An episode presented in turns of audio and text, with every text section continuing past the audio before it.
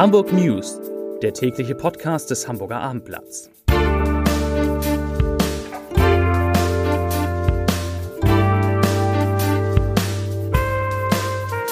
Herzlich willkommen. Mein Name ist Lars Heider und heute geht es im täglichen Podcast des Hamburger Abendblatts um neue Prämien für Künstlerinnen, Künstler und Kreative in Hamburg und um die Zukunft der Hamburger Innenstadt. Außerdem der Bürgermeister Peter Schenscher will vielleicht zum allerersten Mal in seinem Leben in Deutschland Urlaub machen.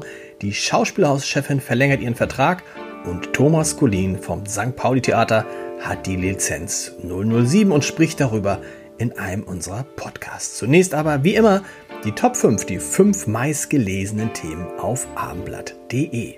Auf Platz 5 geht es um den HSV. Daniel June soll beim HSV aus wenig viel entwickeln. Platz 4 Delle im Jetstream. So wird das Wetter in Hamburg. Platz 3. Stadtplanerbe Alexander Falk beteuert seine Unschuld. Auf Platz 2. Der Flottbecker Wochenmarkt soll einem Neubau weichen. Und auf Platz 1. Nabu warnt, oft grottenschlechte Luft am Hamburger Hafen. Das waren die Top 5 auf abendblatt.de. Liebe Freunde des täglichen Podcasts des Hamburger Abendblatts, kann es einen besseren Zeit einen besseren Zeit, einen besseren Ort in Pandemiezeiten geben als Hamburg?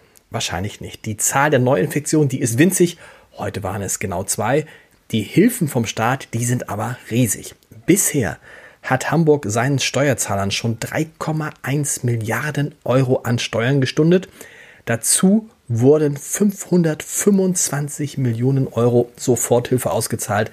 Das alles nur von Hamburg. Und es geht so weiter. Heute hat der Senat den Corona Recovery Fund vorgestellt, mit dem sich die Stadt an innovativen Start-up-Unternehmen und an kleinen Mittelständlern mit bis zu 50 Mitarbeitern beteiligen will. Dafür gibt Hamburg noch einmal 50 Millionen Euro aus. Und damit die Kultur wieder in Schwung kommt, gibt es jetzt eine Neustartprämie für Künstlerinnen und Künstler und Kreative. Die hatten ja, wir erinnern uns, zu Beginn der Pandemie schon einmal jeweils zweieinhalbtausend Euro als eine Art Soforthilfe erhalten. Jetzt können die Künstler und Kreative noch einmal digital 2000 Euro beantragen. Hamburgs Kultursenator Carsten Broster rechnet mit 8000 bis 10.000 Anträgen. Wenn man das also zusammenrechnet, zeigt sich, dass die Stadt bereit ist, noch einmal bis zu 20 Millionen Euro an Künstler auszuzahlen. Das Geld ist übrigens auch deshalb wichtig, weil das Jahresgehalt von Künstlern in Hamburg und die gehören schon zu den Besserverdienenden in Deutschland das Jahresgehalt von Künstlern in Hamburg liegt, liegt im Schnitt unter 25.000 Euro. Carsten Broster, der Kultursenator, hat heute dazu gesagt, wir wollen alles dafür tun, dass Kultur in Hamburg wieder möglich ist und richtig hochfahren kann. Ja, das hört sich gut an. Kurz bevor der Senat seine Pläne zu diesen beiden Themen heute präsentiert hat, stellte übrigens die Handelskammer ihre Forderungen für die Hamburger Innenstadt vor die ja stark unter Corona gelitten hat und nach wie vor leidet, weil eben insbesondere viele Touristen im Moment gar nicht in Hamburg sind. Die Kammer fordert für die Innenstadt nicht nur einen zusätzlichen verkaufsoffenen Sonntag in der Adventszeit, der wäre relativ leicht zu genehmigen, zu genehmigen, sondern es soll auch ein 100 Millionen Euro starkes Investitionsprogramm für die City und geringere Gebühren für Sondernutzungsflächen und städtische Parkhäuser geben. Mal sehen, ob die Stadt das auch noch möglich macht. Ich bin gespannt. Nicht in der Landespressekonferenz, wo die äh, Hilfen des Senats heute vorgestellt worden war, Hamburgs erster Bürgermeister Peter Schenscher, der hat aber ein Interview gegeben der deutschen Presseagentur und da war tatsächlich etwas drin, was zumindest ich noch nicht von Peter Schenscher wusste, denn offensichtlich hat unser Bürgermeister noch nie in Deutschland Urlaub gemacht. Kann eigentlich nicht sein, aber Schenscher hat in dem Interview mit der deutschen Presseagentur gesagt, dass seine Frau Eva und er angesichts der Corona-Krise jetzt überlegen, zum allerersten Mal Urlaub in Deutschland zu machen, ist ja auch, sei ja auch ganz schön. Er plant drei Wochen in diesem Sommer. Und Schenscher hat die Hamburger noch einmal aufgefordert, bei der Wahl ihrer Reiseziele wirklich vorsichtig und umsichtig zu sein. Er sagte, man sollte jetzt nicht in Länder reisen, in denen es ein höheres Infektionsrisiko gibt. Und wenn man das denn tut, sollte man besonders auf sein Verhalten achten und die Quarantänezeit hinterher gleich mit einkalkulieren. Naja, das müssten ja alle nach den Erfahrungen aus den Frühjahrsferien längst schon verinnerlicht haben. Hoffen wir, dass es nach den Sommerferien nicht so wird wie nach den Frühjahrsferien. Das wäre tatsächlich eine Katastrophe. Dass Corona unser Leben, unser aller Leben gehörig durcheinandergewirbelt hat, das ist ja tatsächlich keine neue Erkenntnis, aber die Daten, die das Statistikamt Nord jetzt dazu zusammengetragen hat, die haben mich dann doch beeindruckt, wenn sie zeigen wirklich schwarz auf weiß, wie tief die Einschnitte in vielen Bereichen sind. Ich habe mal ein paar mitgebracht.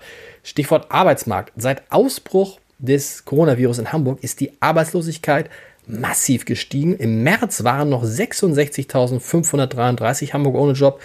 Ende Juni waren es schon 87.775, ein Plus von 35 Prozent.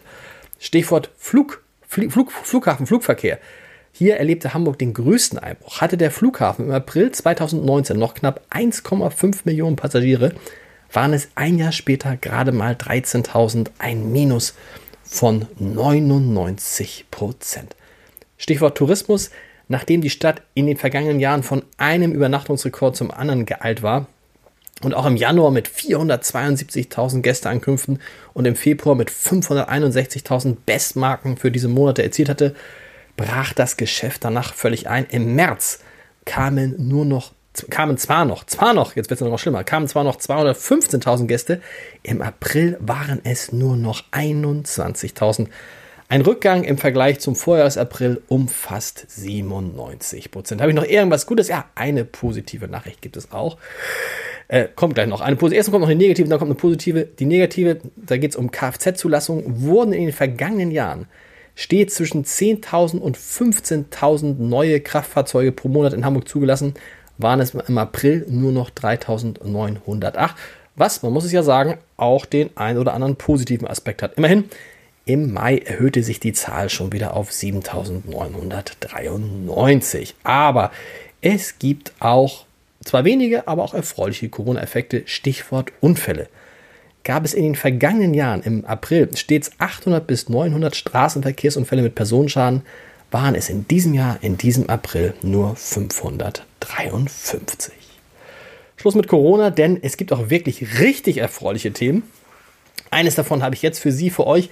Die Wahrscheinlichkeit nämlich, dass Deutschlands beste und erfolgreichste Theatermacherin Hamburg nicht mehr verlässt bis zu ihrem Ruhestand, ist seit heute deutlich gestiegen. Karin Bayer, die seit 2013 inszenierende Intendantin am Deutschen Schauspielhaus ist, hat ihren Vertrag nämlich bis 2025 verlängert und danach hat sie jeweils noch drei Optionen auf ein weiteres Jahr. Heißt also, Bayer könnte Stand heute bis 2028 Intendantin bleiben, dann wäre sie schon 62. Das klingt doch vielversprechend. Zum Podcast des Tages. Thomas Kulin, den kennen viele in Hamburg, weil er zwei der schönsten Theater der Stadt, ach was, Deutschlands betreibt. Er ist sowohl der Chef vom St. Pauli Theater, das ihm auch selber gehört, das Gebäude, und er ist seit gut einem Jahrzehnt auch derjenige, der das Hansa Theater betreibt und interessanterweise einer, von dem man gar nicht so viel weiß, außer dass er neben seiner großen Frau,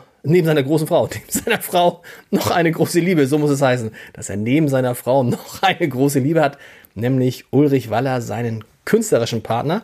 Und ich habe mit Thomas Kulin in der schönen Podcast-Reihe Entscheider treffen Heider über diese ungewöhnliche Männerfreundschaft, über diese besondere Freundschaft zu Uli Waller gesprochen, aber auch über die Lizenz 007, die seine Familie erhalten hat und über einen Familienbetrieb, in dem er wahrscheinlich, wahrscheinlich, wahrscheinlich die letzte Generation ist. Naja, klar.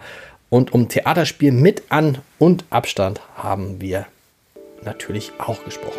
Sie können, ihr könnt den neuen Podcast Entscheidertreffen Heider mit Thomas Kulin, wirklich toll, äh, ab sofort hören unter www.armblatt.de slash Entscheider. Zum Schluss wie immer der Leserbrief des Tages. Er kommt von Helmut Pommerenk und es geht um ein Thema, haben wir darüber in diesem Podcast gesprochen. Vielleicht, es geht um die große Diskussion, ob man sich denn überhaupt noch die Hände geben sollte. Nicht nur während der Corona-Zeit, da sollte man es nicht, aber auch danach. Da gibt es ja Virologen, die sagen auf keinen Fall, das Händegeben hat ein Ende.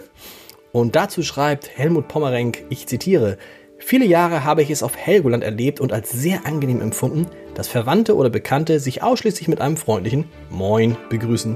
Es kommt niemand auf die Idee, ohne Handschlag etwas verpasst zu haben. Vermutlich wird die kleine Gruppe der Pferdehändler nach Vertragsabschluss den Handschlag traditionell beibehalten. Ein Schaden wird dadurch ganz sicher nicht verursacht. Das war's für heute. Wir hören uns morgen wieder. Morgen am Mittwoch. Das Wetter soll ja langsam hoffentlich besser werden. Bis dahin. Tschüss, tschüss.